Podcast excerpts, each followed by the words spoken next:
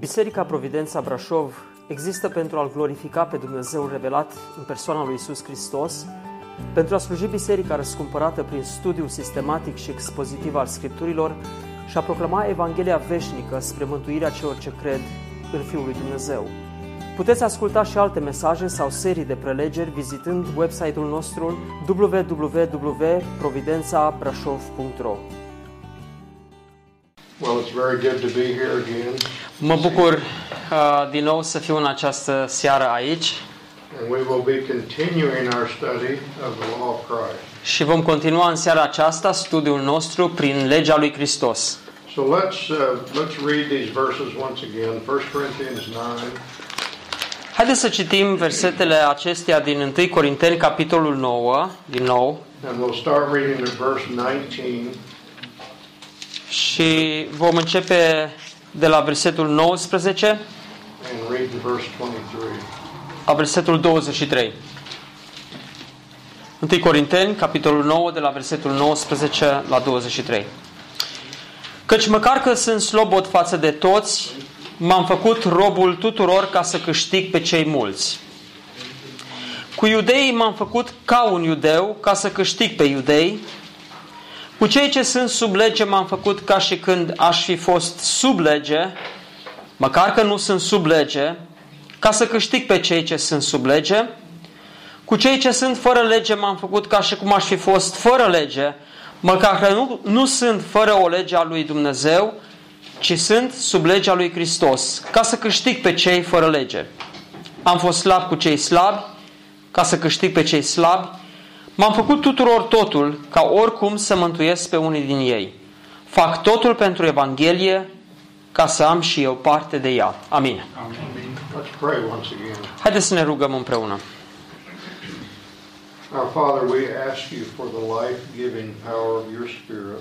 Tatăl nostru, ne rugăm ca să ne dai uh, Duhul Tău cel Sfânt, care dă viață și putere. Și aceasta pentru gloria numelui Tău și pentru salvarea și mântuirea poporului Tău. Ne rugăm și îți cerem aceste lucruri în numele Domnului Iisus. Amin.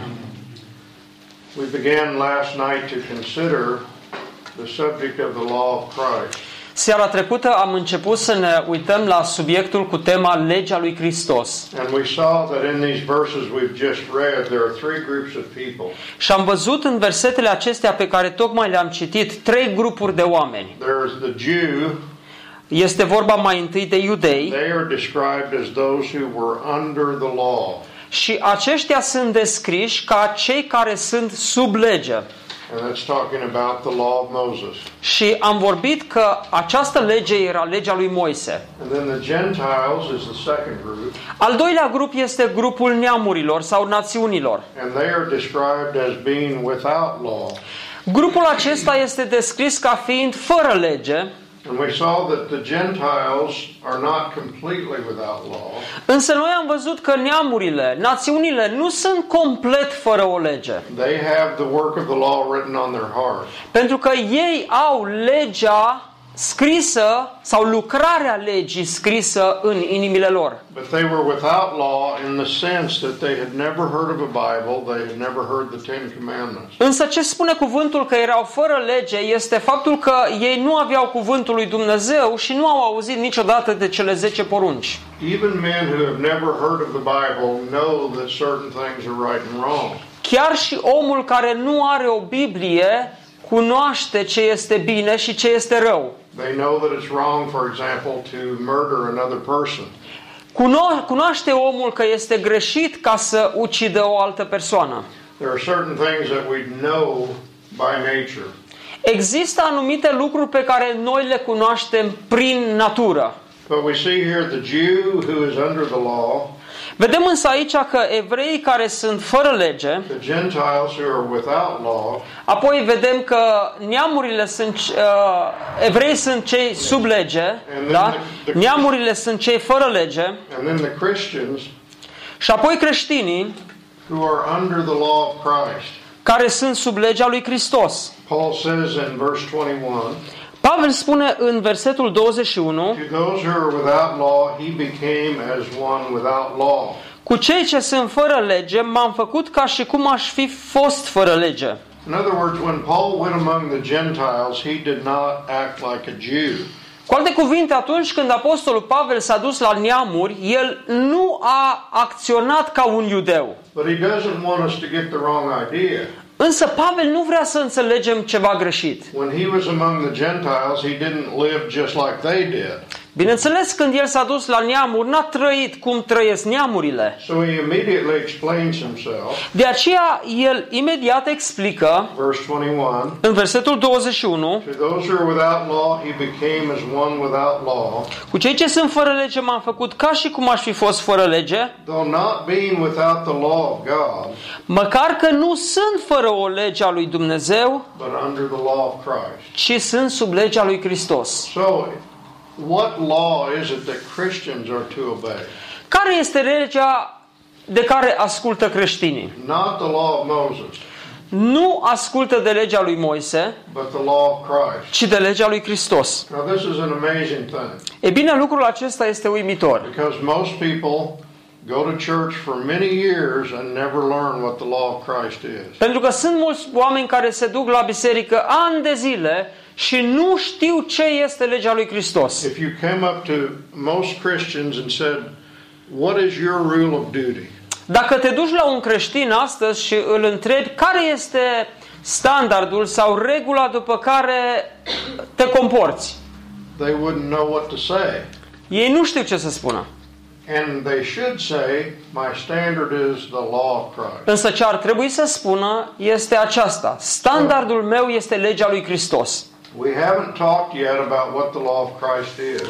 Nu am ajuns încă să vorbim ce este legea lui Hristos. But we started looking at what the law of Moses is and how it related to the promise made to Abraham. Însă am început să ne uităm la legea lui Moise și cum legea lui Moise se relaționa cu promisiunea făcută lui Avram. And we saw something concerning the real purpose of the law of Moses.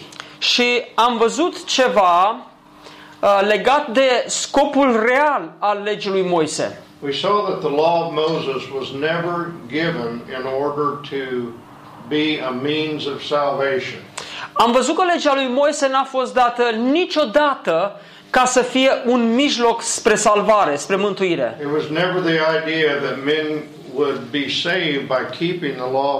Niciodată n-a existat ideea că omul poate fi mântuit prin a ține legea lui Moise.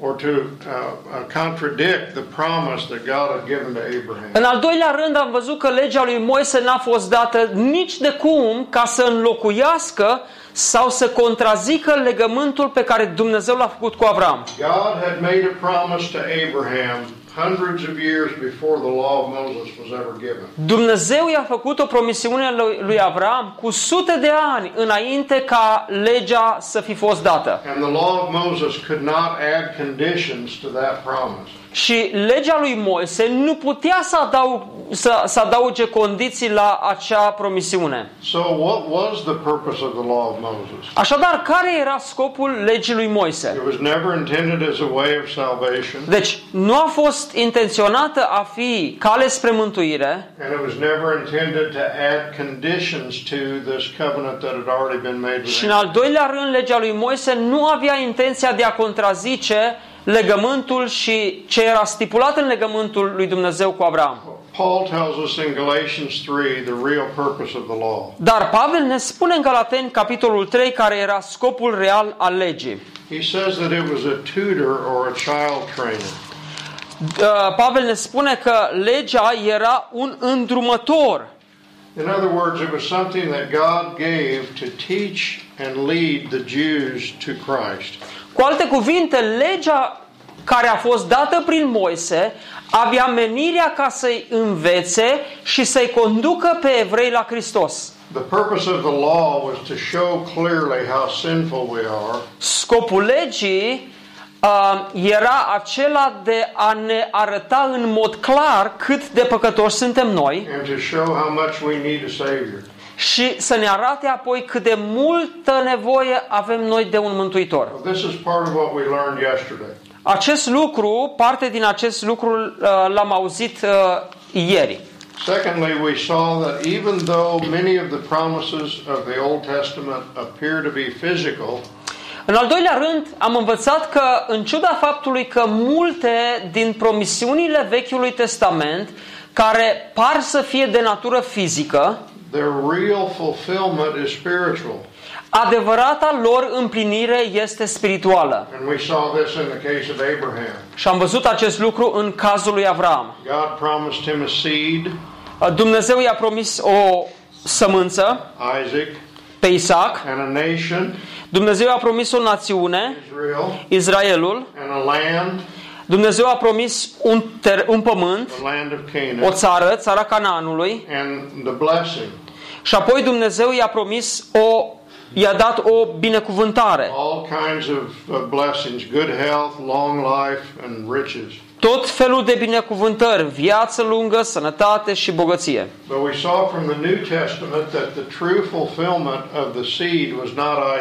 Dar am văzut în Noul Testament că adevărata împlinire nu era Isaac, ci era Domnul Iisus Hristos. Și națiunea nu era Israel, ci era biserica. Și țara nu era țara Canaanului, ci noul cer și noul pământ. Și binecuvântarea nu era fizică. Binecuvântarea era justificarea, adică înlăturarea păcatului sau blestemului. Acest lucru este foarte important. Pentru că mulți oameni se uită la profețiile Vechiului Testament și le înțeleg pe acestea în, într-o formă fizică.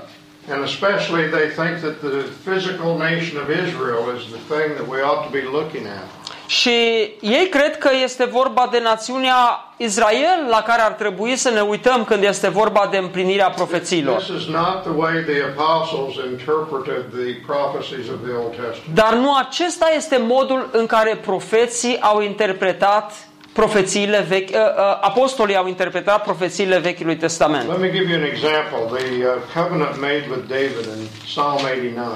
Dați-mi voie să vă dau un exemplu. Legământul pe care Dumnezeu l-a făcut cu David. Haideți să ne ducem la Psalmul optzeci și nouă. We'll just read several verses. Vom citi câteva versete. Um, verses three and four. Versetele trei și patru. Covenant with David. Este vorba de legământul cu David. Am făcut legământ cu alesul meu, zice Domnul. Iată că ce am jurat robului meu, da, iată ce am jurat robului meu David. Îți voi întări sămânța pe vecie și în veci îți voi așeza scaunul de domnie.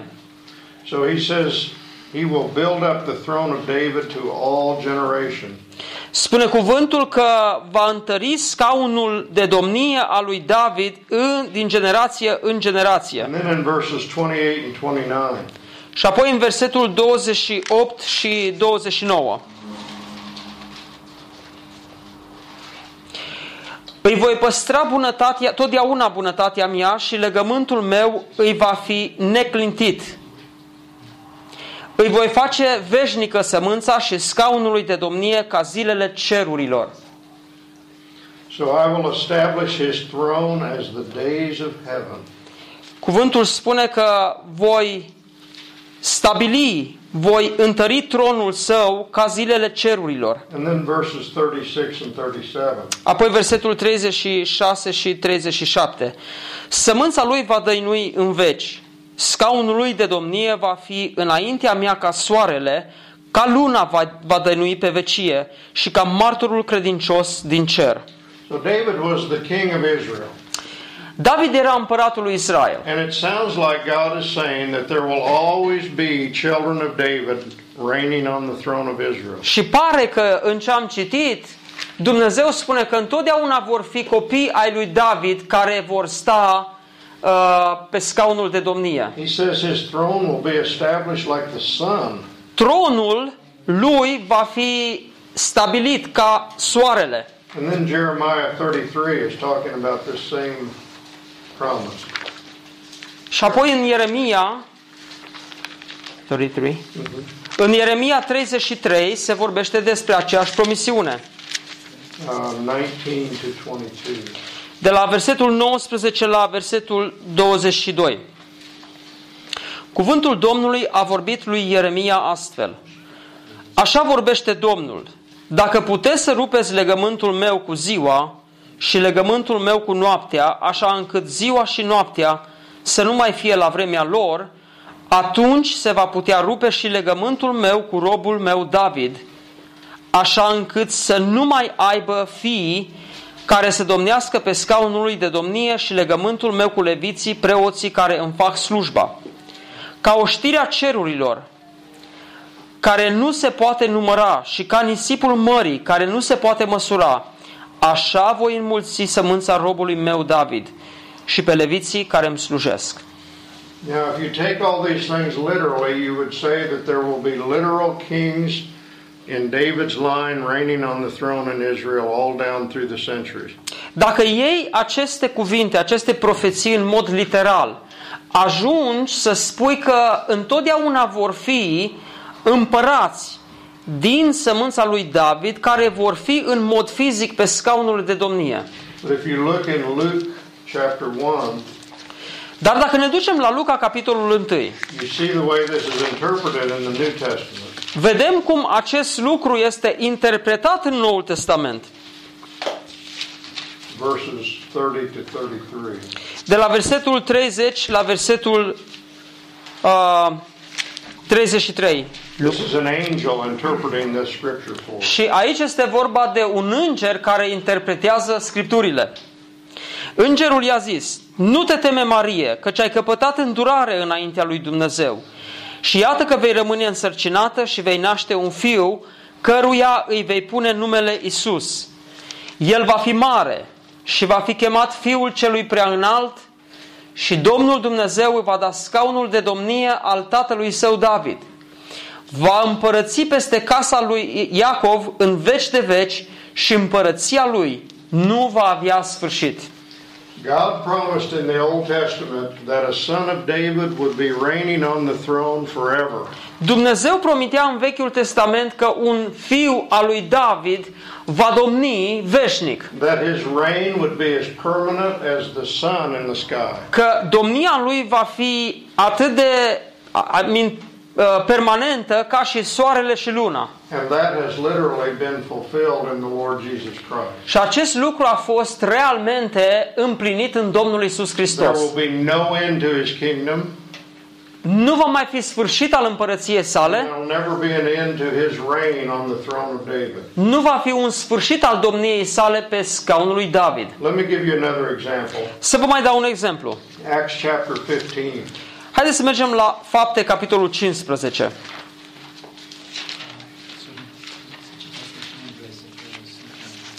Oh, uh, I think you should read in English because there are English. Uh, okay. Acts chapter fifteen. Fapte, capitolul cincisprezece. Verses thirteen to eighteen. La de la treisprezece la optsprezece. After they had stopped speaking, James answered, saying, "Brothers, listen to me. Simeon has related how God first concerned himself about taking from among the Gentiles a people for his name, and with this the words of the prophets agree, just as it is written. After these things I will return, and I will rebuild the tabernacle of David which is fallen, and I will rebuild its ruins, and I will restore it, in order that the rest of mankind may seek the Lord, and all the Gentiles who are called by my name. Thus says the Lord who makes these things known from of old." Când au încetat ei de vorbit, Iacov a luat cuvântul și a zis: fraților, ascultați-mă. Simon a spus cum mai întâi Dumnezeu și-a aruncat privirile peste neamuri ca să aleagă din mijlocul lor un popor care să-i poarte numele. Și cu faptul acesta se potrivesc cuvintele prorocilor, după cum este scris: după aceea mă voi întoarce și voi ridica din nou cortul lui David din prăbușirea lui, îi voi zidi de râmăturile și îl voi înălța din nou, pentru ca rămășița de oameni să caute pe Domnul ca și toate neamurile peste care este chemat numele meu, zice Domnul, care face aceste lucruri și căruia îi sunt cunoscute din veșnicie. The Apostle James is quoting from the Old Testament. Apostolul Iacob cita aceste lucruri din Vechiul Testament. Era o profeție din Amos. Și iată ce spune el: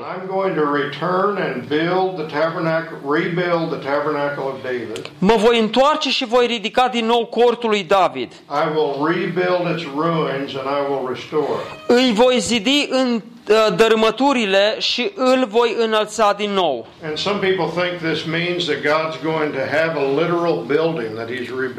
Și unii cred că Dumnezeu avea să vină și să ridice dărâmăturile fizice și să, face, să facă din nou o clădire.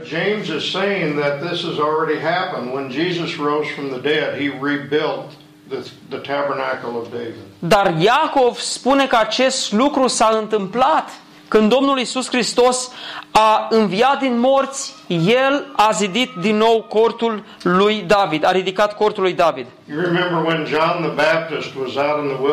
Vă aduceți aminte când Ioan Botezătorul a fost în pustie?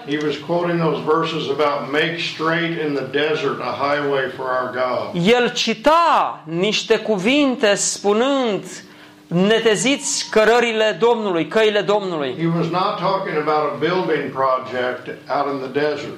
Și bineînțeles nu vorbea despre un proiect de construcție în mijlocul deșertului. And he said, every mountain, every valley shall be exalted and every mountain and hill made low. Și Ioan spunea că fiecare vale va, va fi înălțată și fiecare munte va fi nivelat. It's not talking about taking big heavy equipment and pushing the mountains into the valleys. Nu era vorba că aduci acolo echipament de mare calibru să împingi munții în văi și să nivelezi. It's saying that every proud person will be humbled. Ci spune că fiecare persoană mândră va fi smerită. Every humble person will be exalted. Și fiecare persoană smerită va fi înălțată. So you see, these things are spiritual in their fulfillment. Vedeți, lucrurile acestea sunt spirituale în împlinirea lor. In fact, Paul says in Second Corinthians, de fapt, Pavel spune în Doi Corinteni că toate promisiunile lui Dumnezeu în Hristos sunt da și amin. So the second, the third thing we saw yesterday. Al treilea lucru pe care l-am văzut așadar ieri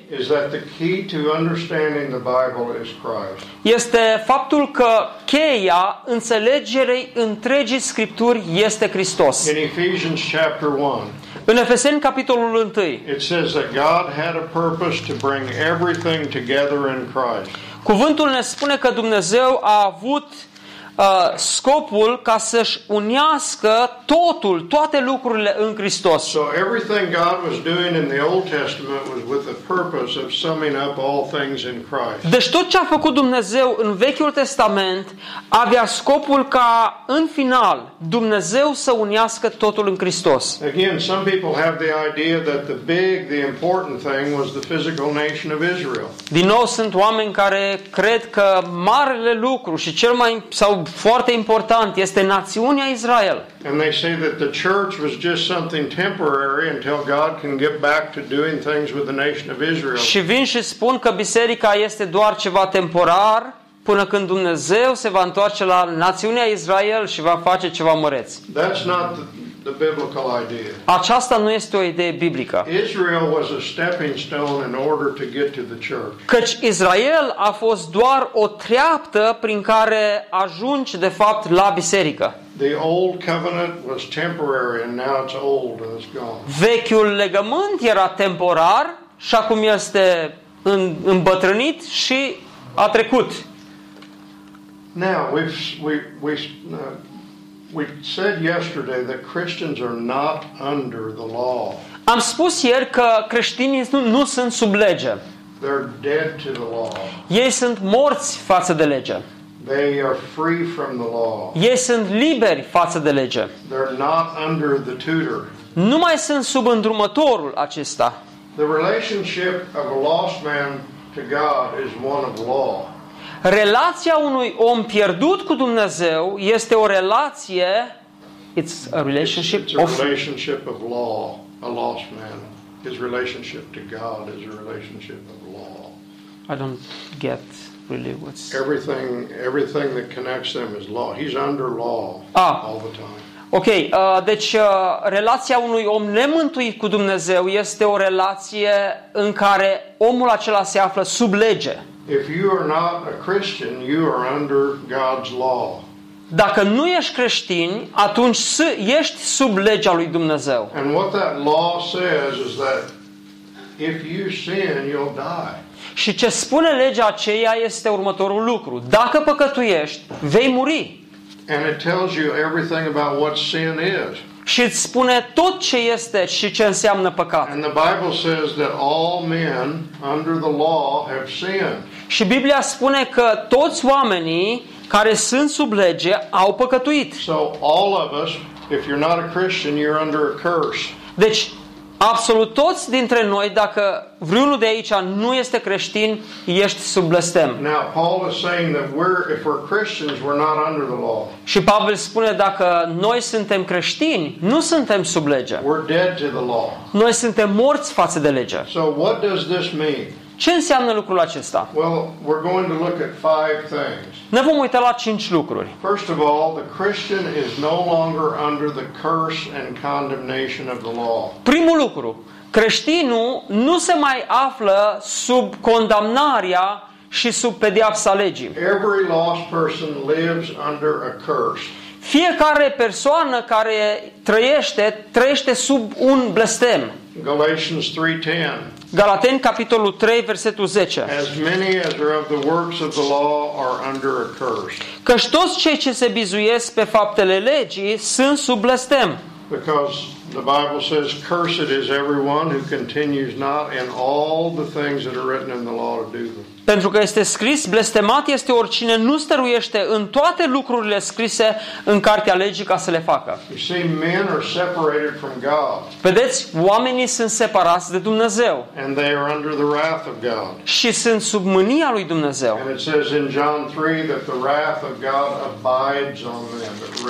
Și spune în Ioan trei că mânia lui Dumnezeu se odihnește peste ei. Sau stă peste ei. Even when everything seems to be going well. Chiar și atunci când totul pare să meargă bine, the lost man is still under a curse from God. Omul pierdut încă este sub mânia lui Dumnezeu.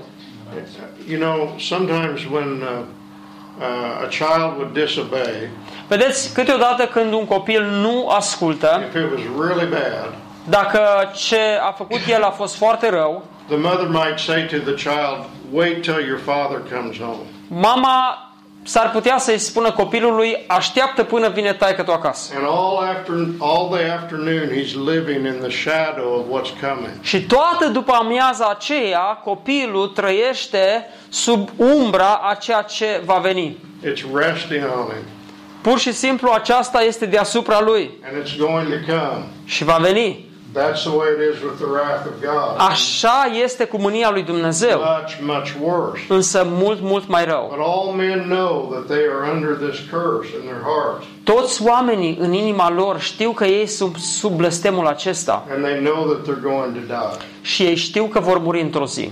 Well, the Christian is no longer under the curse. E bine, creștinul nu mai este sub blestemul acesta, nu mai este sub mânia legii. We read these verses yesterday. Am citit versetele acestea ieri. Galatians trei, treisprezece and paisprezece. Galateni capitolul trei, versetele treisprezece și paisprezece. Christ has redeemed us from the curse of the law. Hristos ne-a răscumpărat de sub blestemul legii. Having become a curse for us. Făcându-se blestem pentru noi. There is no condemnation to those Nu mai este nici o osândire pentru cel ce este în Hristos Iisus.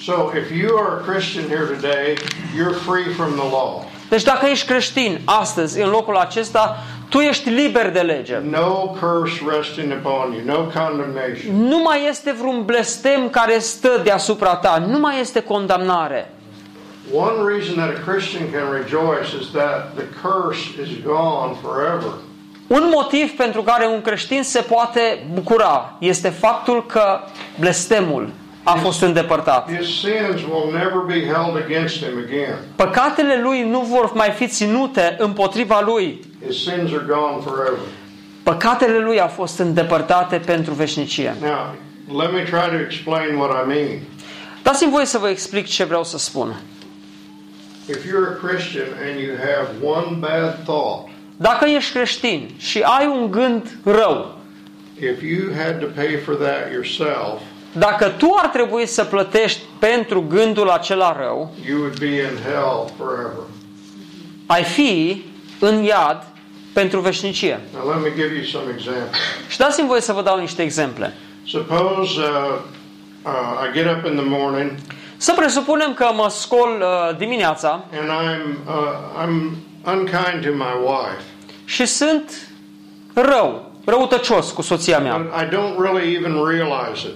Și nici măcar nu-mi dau seama că sunt răutăcios cu ea. It was a sin. Ceea ce am făcut eu este un păcat. I, I shouldn't have done that. N-ar fi trebuit să fac lucrul acesta. But I didn't realize how unkind I had been until later. Dar nu mi-am dat seama cât de rău am fost cu ea decât ceva mai târziu. Așa că atunci când îmi dau seama, o sun și îmi cer iertare. Deci, vedeți, aici am făcut un păcat și în cele din urmă mi-am dat seama și mi-am cerut iertare.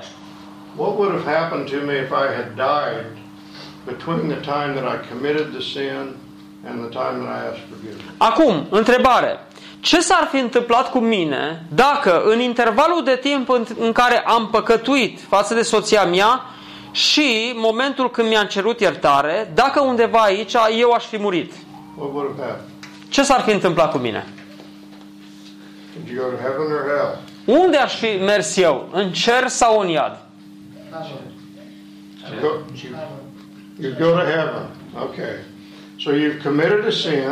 Deci, comiți un păcat,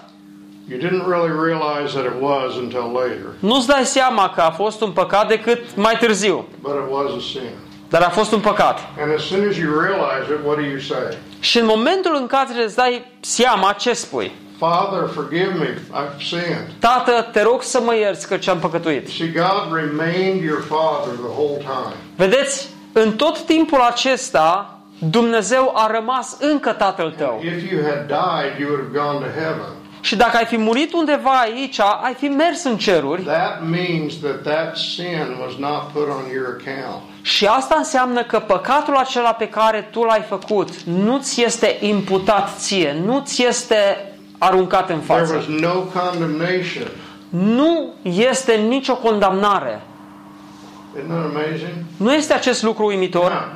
Suppose I'm unkind to my wife and I realize that I'm unkind to my wife. Acum, să presupunem că eu sunt răutăcios cu soția mea și știu că sunt rău cu ea. And I I close the door a little too hard when I'm leaving the house. Și închid ușa puțin cam tare înainte să plec. And all the morning it's bothering me. Și toată dimineața aceea mă deranjează ce am făcut. Și în cele din urmă îmi dau seama ce am făcut și o sun pe soția mea și îmi cer iertare. Am comis un păcat și am știut că a fost un păcat.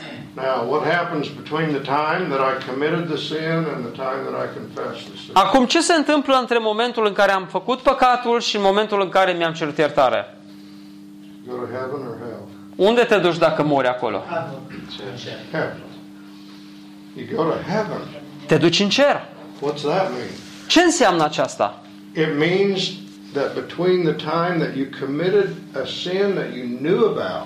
Înseamnă că între momentul în care ai făcut un păcat și ai știut că ai făcut un păcat și momentul în care mărturisești păcatul, în intervalul acela de timp nu era o condamnare peste tine. Ce înseamnă aceasta? Înseamnă că atunci când tu devii creștin, nu mai ești în poziția unui criminal înaintea judecătorului, ci ai o poziție cu totul și cu totul diferită. Acum tu ești un copil într-o familie. Și când tu vii la Dumnezeu să-ți ceri iertare,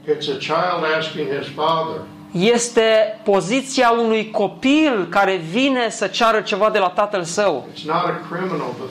Nu este poziția unui criminal înaintea judecătorului. Now, this is a very dangerous teaching. Acum, învățătura aceasta, vă spun, este foarte periculoasă. And the Jews understood what Paul was saying. Pentru că evreii au înțeles bine ce a spus Pavel. They said, if that's true, then let's sin that grace might abound. Și ei au venit și au spus, dacă aia e adevărat, păi hai să păcătuim, să se înmulțească harul. Now let me ask another question. Dar dați-mi voie să vă pun o altă întrebare. Să presupun că mă enervez pe soția mea și nu mă deranjează. În următoarea dimineață iar mă enervez pe ea și nu mă deranjează. Și trăiesc toată viața mea așa. Și eu spun, nici o problemă, căci păcatele mele sunt rezolvate. Care e problema cu acea persoană? Persoana aceea nu este adevărat, cu adevărat creștină. Ce înseamnă să fii liber față de lege?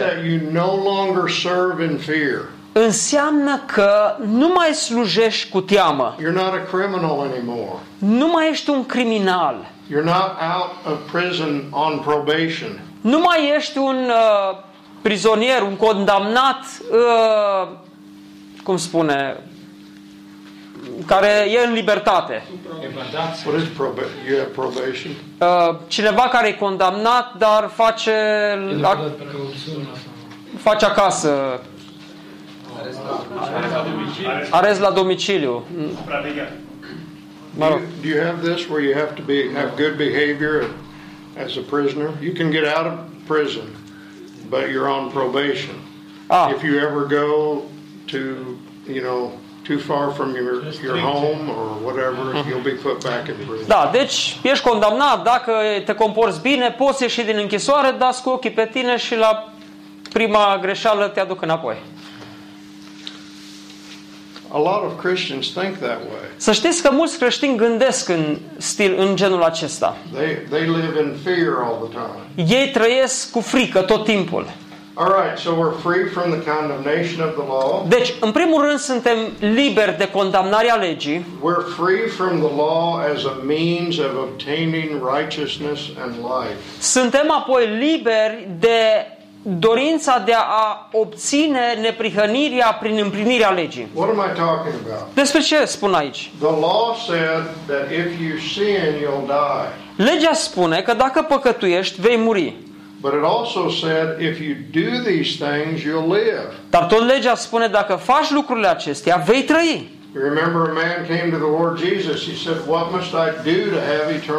Vă aduceți aminte că un om a venit la Domnul Iisus și i-a spus, ce trebuie să fac ca să moștenesc viața veșnică?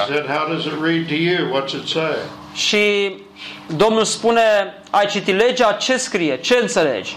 And he said, you shall love God with all your heart, soul, mind and strength and your neighbors yourself. Și spune tânărul acesta să-l iubești pe Domnul Dumnezeul tău cu toată inima ta, cu tot sufletul tău, cu tot cugetul tău și cu toată puterea ta. And Jesus said, that's right. Și Domnul Iisus spune, ai dreptate. Do this and you'll live. Fă asta și vei trăi. All right, so we were condemned by the law. Deci noi am fost condamnați de lege. And Christ paid all of our debt. Și Hristos a plătit toată datoria noastră. Acum suntem la zero, nu mai avem nicio datorie. Și acum omul zice, acum trebuie să fac ceva ca să merit viața veșnică. Galateni, capitolul trei, versetul zece, doisprezece. three twelve, right? However, the law is not of faith. On the contrary, he who practices them shall live by them. Însă legea nu se întemeiază pe credință, ci ea zice, cine va face aceste lucruri va trăi prin ele. Now, when I would read this, I used to think it meant if you practice the law, you need to really live by it. You need to really practice it uh, carefully. Eu credeam că cine vrea să trăiască prin lege, realmente trebuie să practice, să facă ce spune legea. Dar nu asta spune aici.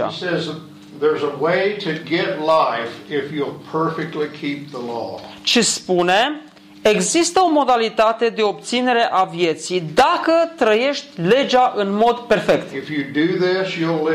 Dacă faci asta, vei trăi. It's like the student who's who's studying hard trying to get a ten at the end of the course. Este ca studentul la facultate care muncește din greu și încearcă încearcă să ia nota zece la finalul cursului. That's the way religion is.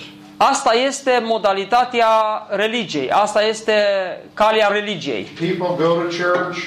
Oamenii se duc la biserică. People uh, read the Bible. Oamenii citesc Scriptura. They're trying to earn eternal life. They're ei, trying to earn favor with God. Ei încearcă să câștige viața veșnică, să câștige favoarea lui Dumnezeu. And they don't really want to do these things. They're doing it just like a student who's studying for a test. Dar ei nu vor să facă cu adevărat lucrurile acestea. Ei le fac ca și studentul care studiază pentru un examen. Dacă studiezi din greu, poate că o să ai, ai nota zece. Așa a fost cu noi și când eu eram student.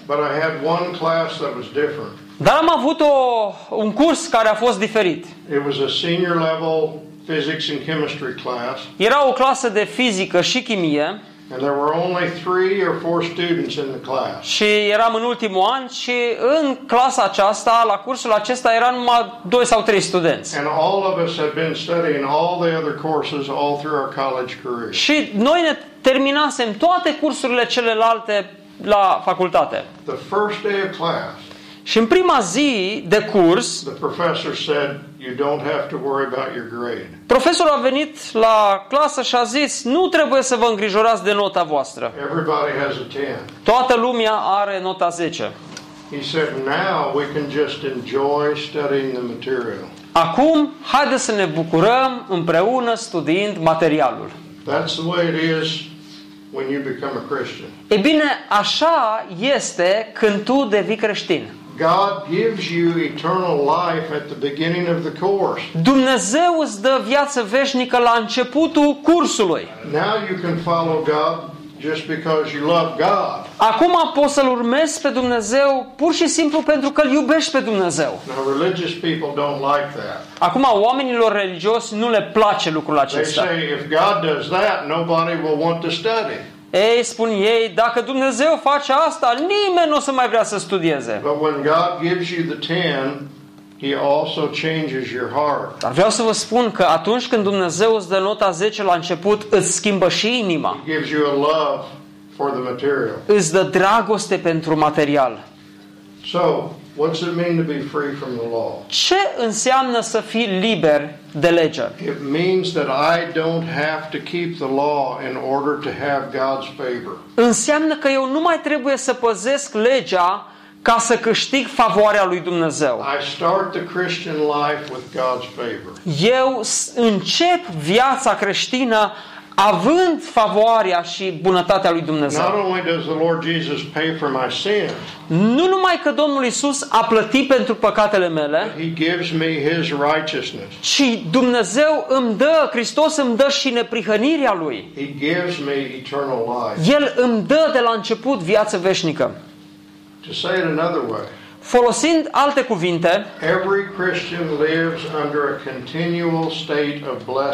fiecare creștin trăiește într-o stare de binecuvântare continuă.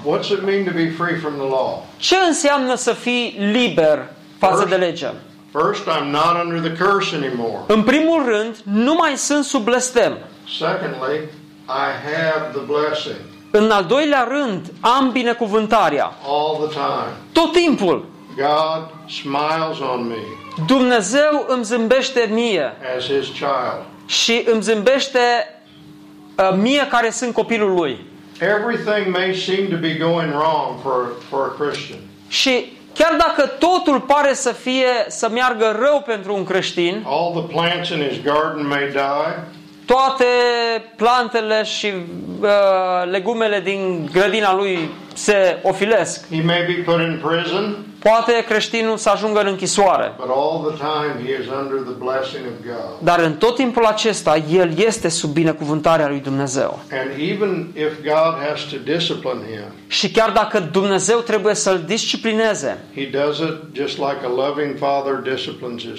el, Dumnezeu, o face ca un tată plin de dragoste care își disciplinează copilul. Deci creștinul este liber față de blestemul legii.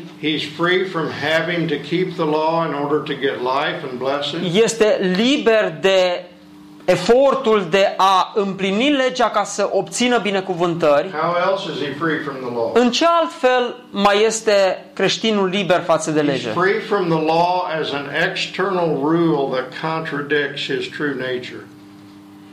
El este liber față de lege în sensul că este liber față de o lege externă care contrazice comportamentul său. Let me try to explain what I mean. Și dați-mi voie să explic ce vreau să spun. We talked about this a little bit last night. Am vorbit puțin despre aceasta seara trecută. God gave his laws on tablets of stone. Dumnezeu a dat legea lui pe table de piatră. And the Bible says those who are in the flesh hate the law of God. Și Biblia spune că cei ce trăiesc în firea pământească urăsc legea lui Dumnezeu. Everything they want to do, the law says you shall not do that. Tot ce ei vor să facă, legea vine și spune n-ai voie să faci. They want to steal and God's law says you shall not steal. Ei vor să fure, legea vine și spune nu este voie să furi. They want to commit adultery, the law says you shall not commit adultery. Ei vor să curvească sau să prea curvească și legea vine și spune nu, să nu prea curvești. We have a bumper sticker in the United States. În Statele Unite noi avem un abțibild pe care îl punem pe spatele mașinilor. It says everything I like. Și uh, abțibildul ăsta spune, scrie așa: tot ce îmi place is either illegal, este fie ilegal, immoral, fie imoral, or fattening, sau îngrașă. But think of that. Da, gândiți-vă la aceasta. Everything I like is illegal. Tot ce îmi place este ilegal. Everything I like is immoral. Tot ce îmi place este imoral. You see, that's a statement of a lost man. Asta este afirmația unui om pierdut. The law is on the outside and it restrains him. It keeps him from moving. Legea este în afara lui și îl restrânge, nu îi dă libertate să facă ce vrea el. Now Paul says we're free from the law. Acum Pavel spune noi suntem liberi de lege. How does that happen? Cum s-a întâmplat asta? He puts the law on the inside. Dumnezeu pune legea lui în ființa noastră. I will write my laws on their hearts. Voi scrie legile mele pe inimile voastre, spune Domnul. Let me give you a verse that explains this. Și dați-mi voie să vă arăt un verset care explică acest lucru. Galatians five. Galateni capitolul cinci. And verse eighteen. Versetul optsprezece. If you are led by the Spirit, you're not under the law. Dacă sunteți călăuziți de Duhul, nu sunteți sub lege. Uitați-vă acum la versetul douăzeci și doi și douăzeci și trei. The fruit of the Spirit is love, joy, peace, patience, kindness, gentleness, kindness, goodness, faithfulness, gentleness, self-control. Against such things there is no law. Roada Duhului dimpotrivă este dragostea, bucuria, pacea, îndelunga răbdare, bunătatea, facerea de bine, credincioșia, blândețea, înfrânarea poftelor. Împotriva acestor lucruri nu este lege. You see, there isn't any law telling you, any law from God telling you not to have joy. Nu există nicio lege de la Dumnezeu care să, zici, să zică să n-ai bucurie. Sau nu este nicio lege care să spună să nu ai bucurie, să nu ai pace, să nu ai dragoste. Ce spune Pavel aici? Dacă tu ca și creștin ești cine ești cu adevărat, niciodată nu te vei izbi de nicio lege. You're completely free. Ești complet liber. You will never be restrained by any law on the outside. Nu vei fi restricționat de nicio lege din afara ta.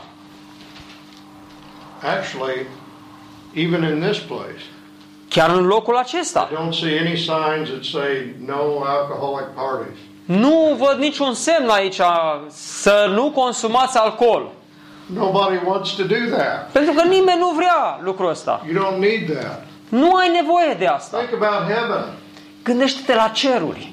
Do you think in heaven there'll be a, a sign you shall not murder? Crezi că în cer va fi acolo un semn să nu ucizi? There's no reason for that. Pentru că nu este niciun motiv pentru Once aceasta. Your heart has been changed, odată ce inima ta a fost schimbată, you want the things that are good. Tu vrei de fapt lucrurile care sunt bune. Și aceasta este o libertate mare.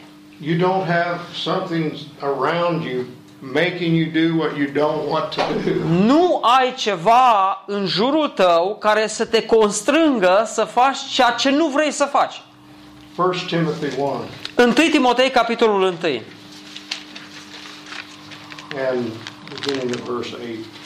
De la versetul opt. De la opt la zece. We know that the law is good if one uses it lawfully.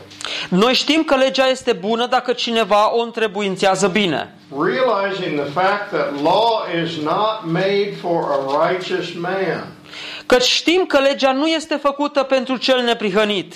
But for those who are lawless and rebellious, ci pentru cei fără de lege și nesupuși, for the ungodly and sinners, pentru cei nelegiuiți și păcătoși, for the unholy and profane, pentru cei fără evlavie, necurați, for those who kill their fathers or mothers, pentru ucigătorii de tată și ucigătorii de mamă, for murderers, pentru ucigătorii de oameni, immoral men, pentru curvari, and homosexuals, pentru sodomiți, and kidnappers, pentru vânzători de oameni, and liars, pentru mincinoși, and perjurers, pentru cei ce jură strâmb și pentru orice este împotriva învățăturii sănătoase.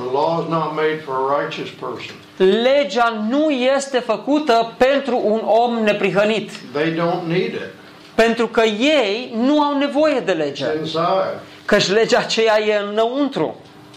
Number four. În al patrulea rând, we're dead to the law in the sense that we have moved out of the whole realm of demand and now we live in the realm of supply. Noi suntem morți față de lege în sensul că ne-am mutat dintr-un tărâm în care sunt uh, așteptări și porunci într-un alt tărâm în care sunt binecuvântări, sunt uh, lucruri pe care Dumnezeu ni le dă. In other words, we live now in the realm of grace.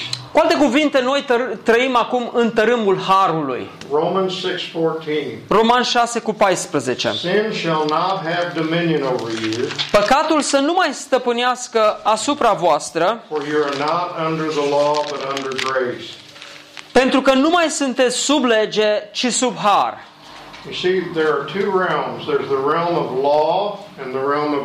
Vedeți, sunt două tărâmuri. Este tărâmul legii și este tărâmul harului. Este tărâmul păcatului și este tărâmul neprihănirii. Este tărâmul condamnării și este tărâmul justificării. Este, este tărâmul cărnii, al firii, și este tărâmul Duhului. Este tărâmul morții și este tărâmul vieții. Noi, ca și creștini, am trecut din tărâmul acesta în tărâmul celălalt. Let me, let me try to illustrate what I mean. Și dați-mi voie să ilustrez ce vreau să spun. In this realm, God says, run and you'll live. Obey my word and you'll live. În tărâmul acesta Dumnezeu spune: aleargă, străduiește-te, împlinește și vei trăi. Over here, God knows all of my weaknesses and all of my sins. În tărâmul acesta însă Dumnezeu știe toate slăbiciunile mele, Dumnezeu știe toate păcatele mele. And he knows all of those before he receives me as his child. Și Dumnezeu le știe pe toate acestea înainte chiar ca el să mă primească ca și copil al lui. Then he begins to work in my life to change me. Și apoi Dumnezeu începe să lucreze în inima mea ca să mă schimbe. You remember Peter had a problem with self-confidence. Vă aduceți aminte de Petru? El pe, problema lui Petru era încrederea în sine.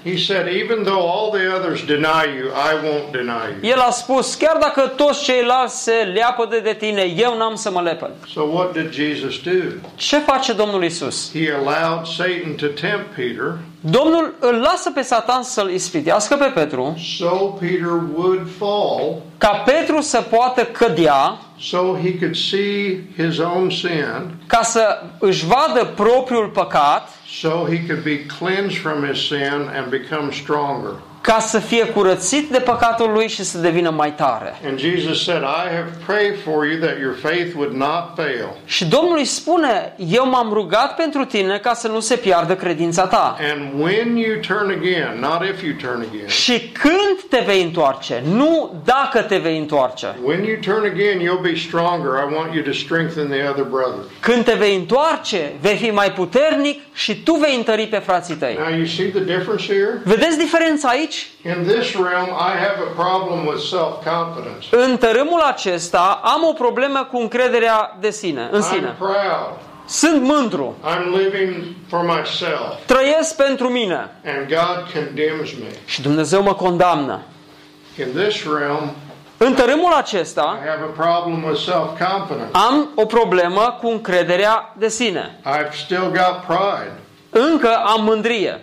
And God lovingly works things so that I can be delivered from my pride. Și Dumnezeu în mod plin de dragoste vine și lucrează ca să pot fi curățit și eliberat de mândria mea. He works in my life so that I can become more like Christ. El lucrează în viața mea ca eu să devin mai mult asemenea lui Hristos. This is the realm of demand. Acest tărâm este tărâmul pretențiilor. This is the realm of supply. Și tărâmul, însă tărâmul acesta este tărâmul în care mi se dă. Grace reigns in this realm. În tărâmul acesta harul este cel care domnește. Paul says it like this. Și Pavel spune cam așa. God works in you both to will and to do of his good pleasure. Dumnezeu lucrează în voi atât voința, cât și înfăptuirea ca să faceți voia lui. Dacă sunteți creștini, Dumnezeu lucrează în tine ca să te facă să dorești să faci bine. Și El lucrează în tine ca de fapt să faci realmente binele. Vedeți, suntem slobozi față de lege, suntem liberi față de lege. Knowing everything about us, Dumnezeu știind totul despre noi, sets out to free us from our idols and all of our sins. Dumnezeu ne eliberează de toți idolii noștri. We live in the realm of grace. Noi trăim în tărâmul harului. You know what he says in Romans five? Știți ce spune cuvântul în Romani cinci? He says, just like sin reigned unto death. Cuvântul spune, după cum păcatul a domnit dând moartea, even so my grace reigned through righteousness unto eternal life. Tot așa harul domnește dând viață și neprihănire. Before you become a Christian, sin is ruling over you. Înainte ca tu să devii creștin, păcatul este cel ce domnește peste tine. It's riding on your back and beating you. Și păcatul este cel care te călărește și te bate. And it takes you all the way to hell. Și te duce până în iad.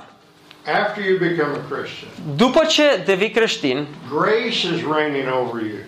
Harul este cel ce ține hățurile. Și de fiecare dată când vrei să tragi în direcție greșită, harul te trage spre direcția bună.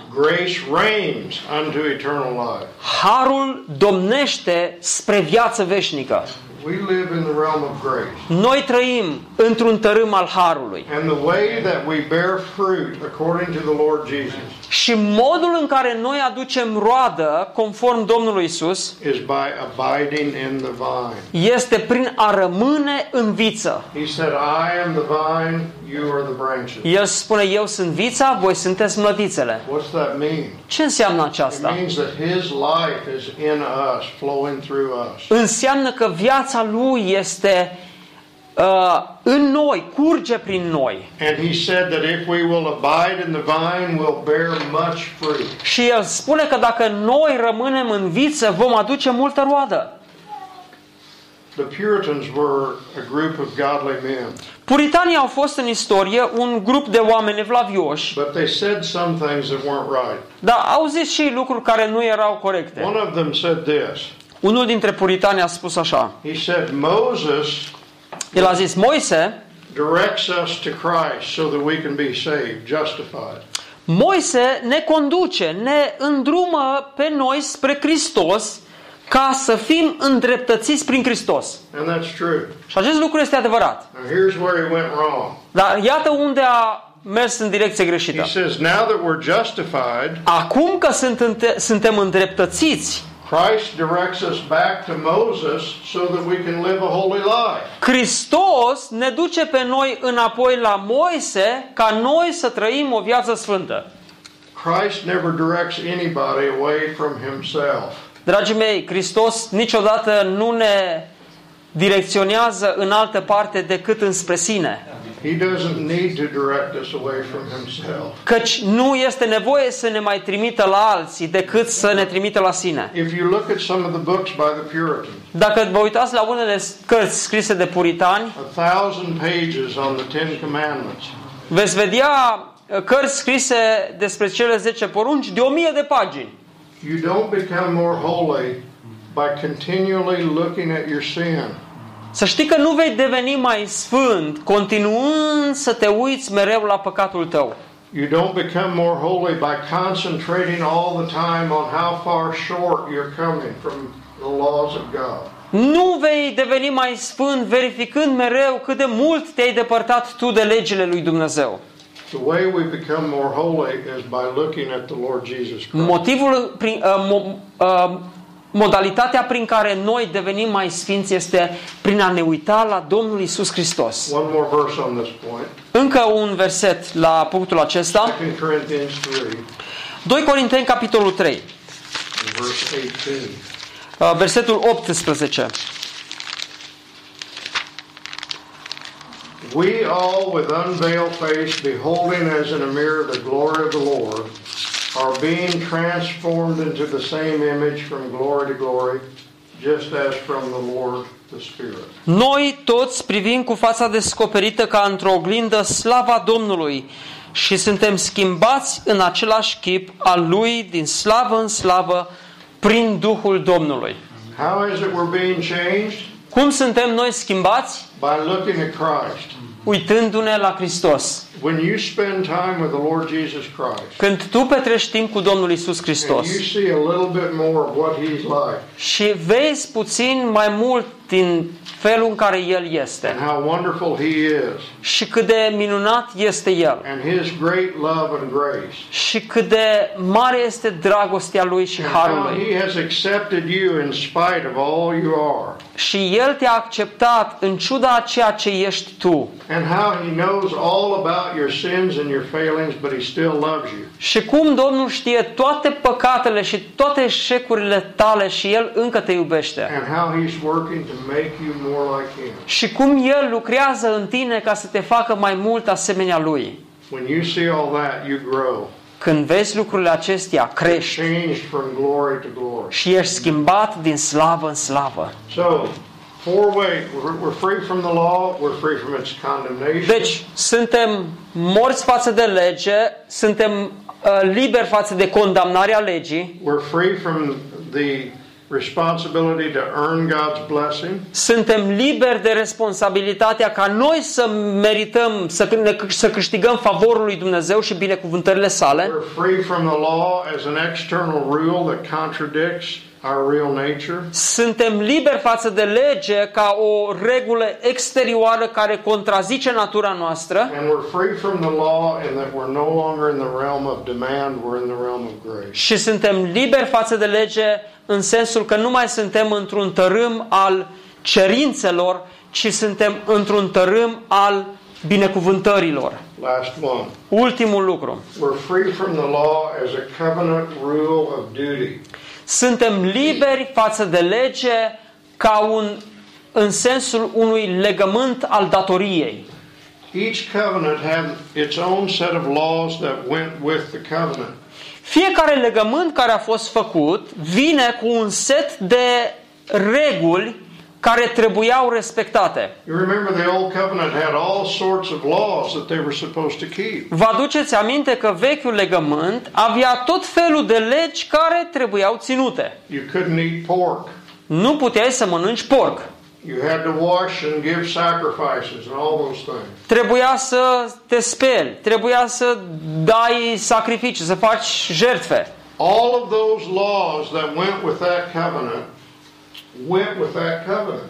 Toate legile acestea care erau parte din acest legământ au dispărut odată cu legământul acela. When you move away from that covenant to a new covenant, you have new laws related to the new covenant. Când te muți de la legământul acela vechi la legământul nou, ai noi reguli care guvernează acest legământ. Nu mai suntem sub legile acelea care apar ca legi ale legământului. Chiar și față de cele zece porunci. It's like when I'm in America, I'm under America's law. Este în felul acesta. Când eu sunt în America, sunt sub legea Americii. But when you're in Romania, you're under Romania's law. Dar când ești în România, ești sub legile României. Now some of the laws are the same between nations. Acum, unele legi sunt asemănătoare într-o națiune și în cealaltă. But the covenant laws themselves we're not under. Dar Uh, nu mai suntem sub legile acelui legământ. You remember that Moses prophesied about someone who was coming. Vă aduceți aminte că Moise a profețit despre cineva care avea să vină. Let's read this in Deuteronomy. Haideți să mergem să citim acest lucru în Deuteronom. And number eighteen. Uh, capitolul optsprezece. Deuteronomy eighteen and verse fifteen. Versetul cincisprezece. The Lord your God will raise up for you a prophet like me from among you, from your countrymen. You shall listen to him. Domnul Dumnezeul tău îți va ridica din mijlocul tău, dintre frații tăi, un proroc ca mine. Să ascultați de el. And verse eighteen, God speaking. Și versetul optsprezece. I will raise up a prophet from among their countrymen like you, and I will put my words in his mouth, and he shall speak to them all that I commanded. Le voi ridica din mijlocul fraților lor un proroc ca tine. Voi pune cuvintele mele în gura lui și el le va spune tot ce-i voi porunci eu. And it shall come about that whoever will not listen to my words, which he shall speak in my name, I myself will require it of him. Și dacă cineva nu va asculta de cuvintele mele pe care le va spune el în numele meu, eu îi voi cere socoteală. So Moses said, one day there's going to be a prophet like me. Deci Moise spune, într-o zi va veni un proroc ca mine. Now in chapter thirty-four verse ten. Și haideți să mergem acum în verset în capitolul treizeci și patru versetul zece. Moses has just died. Moise tocmai a murit. And it says in verse ten. Și în versetul zece spune, since then no prophet has risen in Israel like Moses. În Israel nu s-a mai ridicat proroc ca Moise, whom the Lord knew face to face, pe care Domnul să-l fi cunoscut față în față, for all the signs and wonders which the Lord sent him to perform in the land of Egypt against Pharaoh, all his servants and all his land. Niciunul nu poate fi pus alături de el în ce privește toate semnele și minunile pe care le-a trimis Dumnezeu să le facă în țara Egiptului. And for all the mighty power and for all the great terror which Moses performed in the sight of all Israel. Împotriva lui Faraon, împotriva supușilor lui și împotriva întregii țări. So Moses said, one day there is going to be a prophet like me come. Într-o zi, spune Moise, va veni un proroc ca mine. And the, te- the testimony at the end of the book of Deuteronomy is he's never come. Și mărturia la finalul cărții Deuteronom este că el n-a venit. There was never anyone like Moses. N-a venit nici unul încă ca Moise. Go through the whole Old Testament. Du-te prin tot Vechiul Testament. Acts chapter three. Dar haideți să vedem ce spune la Fapte capitolul trei. Peter's preaching here. Petru este cel care predică aici. Acts three and uh, verse twenty-two and twenty-three. Fapte capitolul trei versetul douăzeci și unu la douăzeci și trei. Moses said, the Lord God shall raise up for you a prophet like me from your brethren. To him you shall give heed in everything he says to you. And it shall be that every soul that does not heed that prophet shall be utterly destroyed from among the people. Versetul douăzeci și doi. Într-adevăr, Moise a zis părinților noștri, Domnul Dumnezeul vostru vă va ridica dintre frații voștri un proroc ca mine. De el, pe el să-l ascultați în tot ce vă va spune. Și orice și oricine nu va asculta de prorocul acela va fi nimicit cu desăvârșire din mijlocul norodului. Peter's talking here about the Lord Jesus. Petru vorbea aici despre Domnul Isus. Verse twenty-four. Versetul douăzeci și patru. And likewise all the prophets who have spoken from Samuel and his successors successors onward also have announced these days, the days when Jesus came. De asemenea, toți prorocii de la Samuel și ceilalți care au urmat după el și-au vorbit, au vestit zilele acestea. So, back here at the time of Moses, God gave a great prophet. În vremea lui Moise, Domnul a dat un mare proroc. I think I'm going to need some water.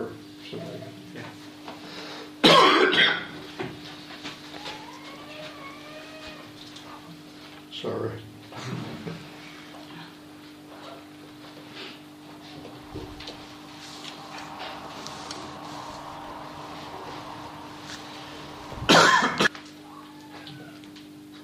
It's amazing to think what Moses was like as a prophet.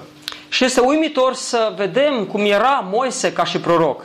He talked to God face to face. El vorbea cu Dumnezeu față în față. And he gave God's words to the people. Și el aducea cuvintele lui Dumnezeu poporului. And he performed all of these great signs and miracles and wonders. Și el a făcut toate semnele acestea și minunile. Now he says one day there's going to be another prophet like me. Dar spune el, într-o zi va veni un proroc ca mine. And Peter says here in Acts three.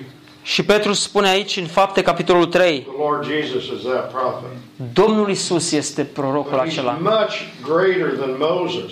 Dar el este mult mai mare decât Moise. He truly speaks to God face to face. El cu adevărat vorbește cu Dumnezeu față în față. And every word that he spoke was the word of God. Și fiecare cuvânt pe care el l-a spus este cuvântul lui Dumnezeu. He whom God has sent speaks the words of God. John three. Ioan trei, cel ce m-a cel ce este trimis de Dumnezeu vorbește cuvintele lui Dumnezeu. Pentru că Domnul este cel ce îi dă Duhul fără măsură. Fiecare cuvânt care a venit din gura lui a fost perfect. Și minurile și semnele sale au fost mult mai mărețe decât semnele făcute de Moise. Domnul a înviat un om mort de patru zile. Și apoi El însuși a înviat din morți. Și ce spune Dumnezeu? Dacă nu veți asculta de cuvintele acestui proroc, veți fi nimiciți din poporul lui.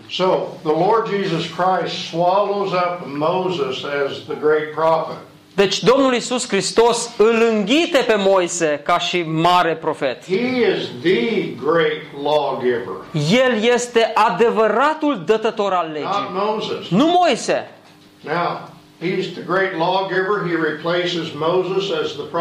Acum, el este adevăratul dătător al legii și el este cel care îl înlocuiește pe Moise.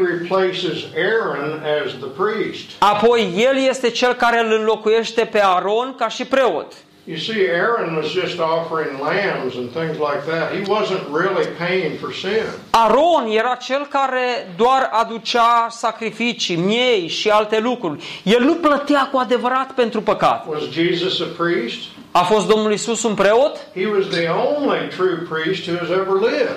El este adevăratul și singurul preot care a trăit vreodată. He replaces Aaron as the priest. He replaces David as the king. El îl înlocuiește pe Aron ca și preot, apoi îl înlocuiește pe David ca și împărat. El este, el este adevăratul împărat? El este, el este împăratul împăraților și Domnul domnilor. Și în Evrei, capitolul trei, spune cu cât de măreț este Hristos în comparație cu Moise. El spune cel care zidește casa este mai mare decât casa. Moise era parte din templul lui Dumnezeu, din poporul lui Dumnezeu. Însă Hristos este ziditorul tuturor lucrurilor. He is the great lawgiver. Deci Domnul Iisus este adevăratul dătător al legii. Și acum ascultați. Vă aduceți aminte muntele Sinai, unde Domnul a dat cele zece porunci. Muntele era tot în foc și se cutremura. Dar vreau să vă spun că era ceva mult mai minunat în imaginea aceea. Dumnezeu a venit în lumea noastră în persoana Domnului Iisus Hristos. Și era un alt munte. Și era o predică care a fost rostită pe acel munte. S-a așezat acolo și pe muntele acela Domnul a spus: ați auzit că s-a spus? Ați auzit că s-a spus să nu prea curvești. Dar eu vă spun vouă. El este cel ce dă legea. O lege mult mai mare decât legea lui Moise. Eu vă spun, oricine se uită la o femeie să o poftească în inimile lui, a și prea curvit cu ea. Ați auzit că s-a spus să nu, prea, să nu omori, să nu ucizi. Unde au auzit ei asta? În cele zece porunci. Ați auzit să nu ucizi. Dar eu vă spun, dacă îi vei spune fratelui tău, nebunule sau prostule, vei merge în focul ghenei. Ați auzit că s-a spus: an eye for an eye and a tooth for a tooth. Ochi pentru ochi și dinte pentru dinte. But I say to you, dar eu vă spun, don't resist evil. Nu vă împotriviți celui rău. Dacă cineva te lovește peste un obraz, întoarce-l și pe celălalt. Ați auzit că s-a spus să vă păstrați jurămintele. Dar eu vă spun, fii atât de cinstit că nici nu mai trebuie să juri. Când spui da, să fie da. That's the you see this is the king, the lawgiver, the priest. Vedeți, acesta este împăratul, este dătătorul legii. Giving the laws of his kingdom. El este cel care dă legile împărăției sale. Read Matthew five. Citiți Matei cinci. You see him as the great lawgiver. Și îl veți vedea pe Domnul ca marele dătător al legii.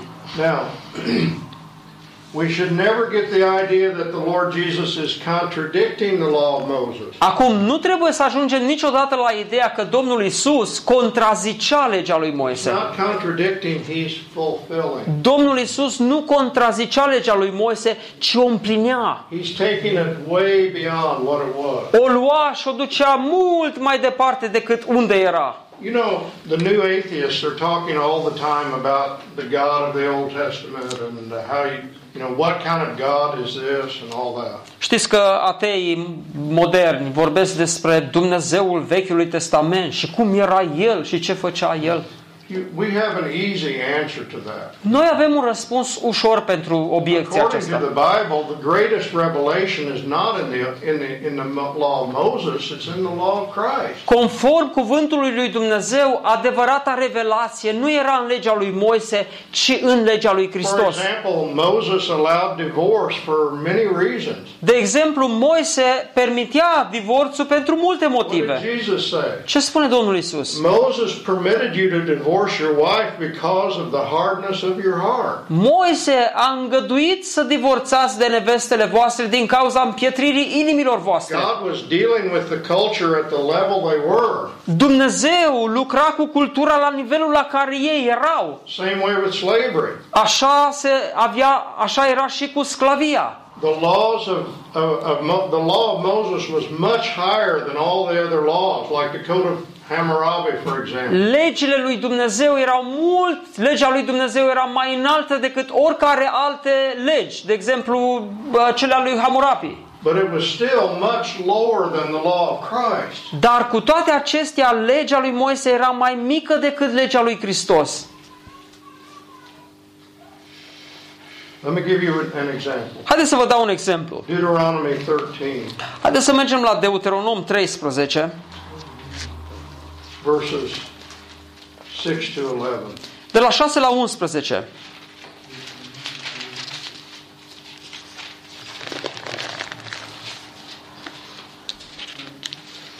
If your brother, your mother's son, or your son or daughter, or the wife you cherish, or your friend who is as your own soul, entice you secretly, saying, "Let us go and serve other gods," whom neither you nor your fathers have known, of the gods of the peoples who are around you, near or far from you, from one end of the earth to the other, you shall not yield to him or listen to him, your eye shall not pity him, nor shall you spare or conceal him, but you shall surely kill him.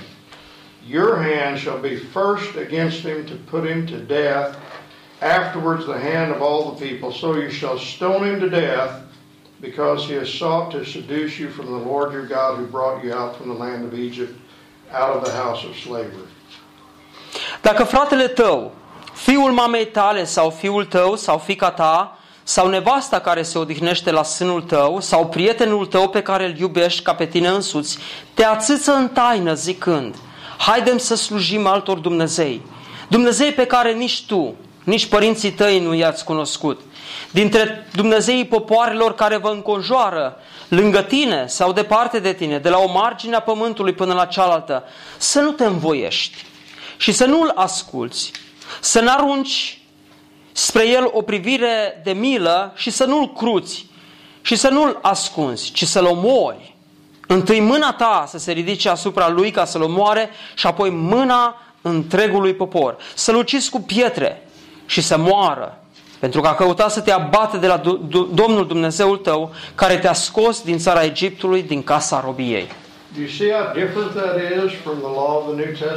Vedeți cât de diferit este ce este aici față de legea lui Hristos în Noul Testament? Ce avem noi acum? Poate o femeie vine la o seară de rugăciune și ea spune, vă rog mult, rugați-vă pentru soțul meu. El a devenit martor al lui Jehova. Și te rogi pentru el. Ce-ar fi făcut ei aici?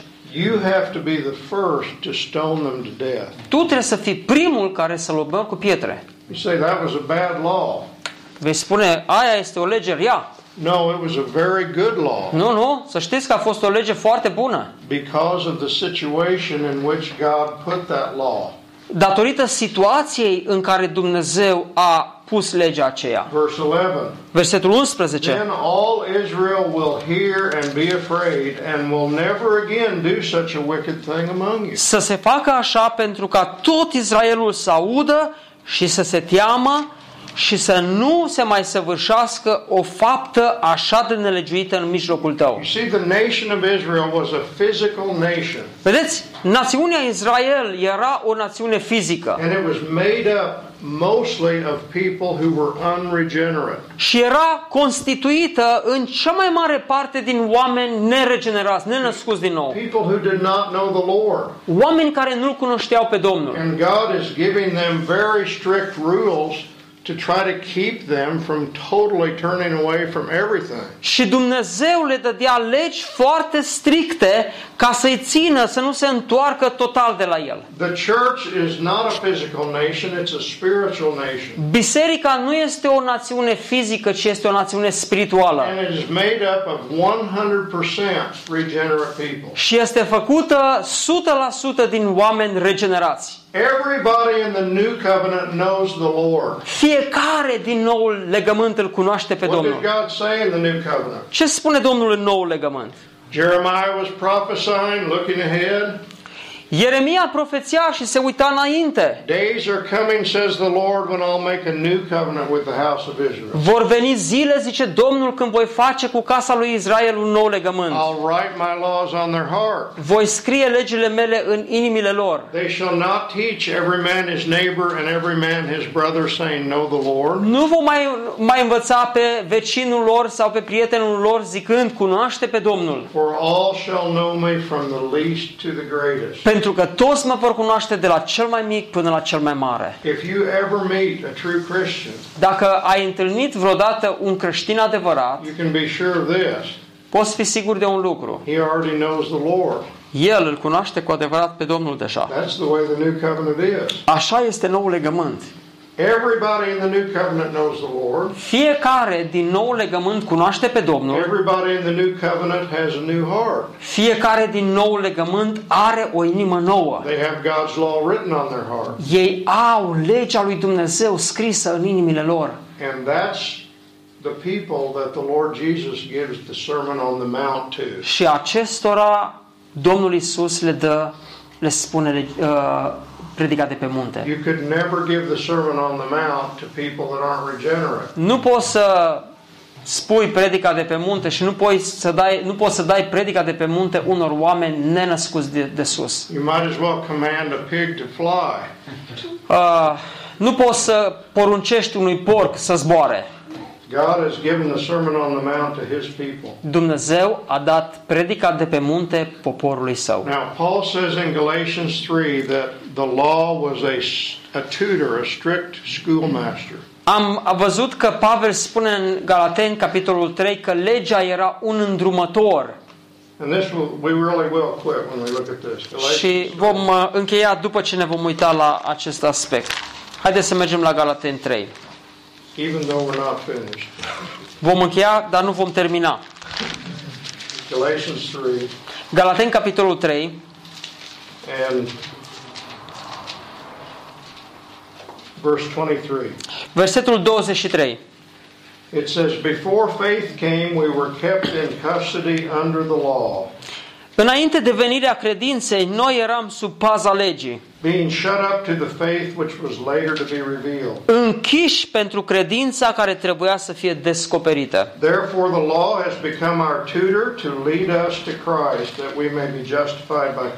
Astfel, legea ne-a fost dată ca un îndrumător spre Hristos, ca să fim socotiți neprihăniți prin credință.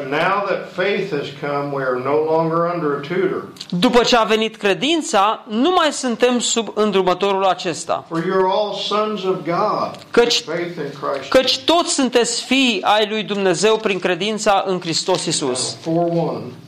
Acum patru cu unu. I say, as long as the heir is a child, he does not differ at all from a slave, although he is the owner of everything.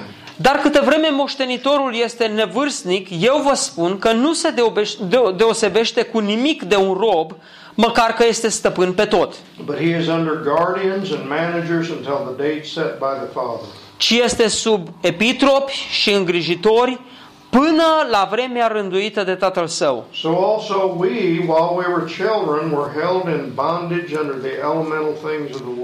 Tot așa și noi, când eram nevârstnici, eram sub robia învățăturilor începătoare ale lumii.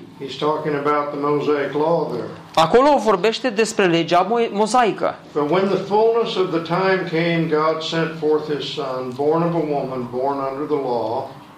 Dar când a venit împlinirea vremii, Dumnezeu a trimis pe Fiul Său, născut din femeie, născut sub lege,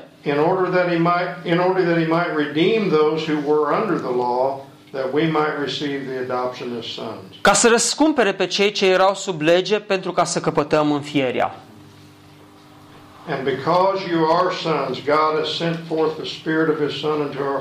Și pentru că și pentru că sunteți fii, Dumnezeu ne-a trimis în inimă Duhul Fiului Său care strigă Ava, adică Tată. Așa că nu mai ești rob, ci fiu. Și dacă ești fiu, ești și moștenitor prin Dumnezeu. Ce spune aici el? Legea lui Moise era un uh, pedagog foarte strict. Și acest pedagog strict era făcut pentru sclavi.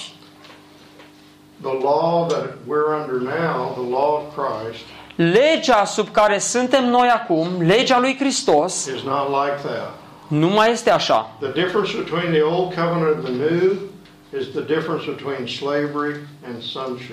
Diferența între vechiul legământ și noul legământ este diferența între sclavie și înfiere.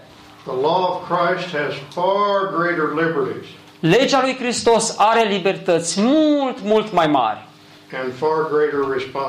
Dar și responsabilități mult, mult mai mari. Eu am un fiu care este de peste treizeci de ani acum. Când el a fost mic, aveam reguli pentru el. Spală-te pe dinți. Puneți papuci în picioare. Aveai toată lista asta. Acum nu mai fac asta. He does all that by himself. El singur face toate lucrurile acestea. Because he is a mature son. Pentru că este un fiu matur. God has given us true sonship. Dumnezeu ne-a dat nouă adevărata înfiere. We're not under that tutor anymore. Nu mai suntem sub pedagogul acela. We've been freed from the law. Am fost sloboziți, eliberați de lege. So that we serve in newness of the spirit and not in the oldness of the letter. Ca să slujim în unirea Duhului și nu după vechea slovă. Now we still haven't talked about the law of Christ. Și vreau să vă spun că încă n-am vorbit despre legea lui Hristos.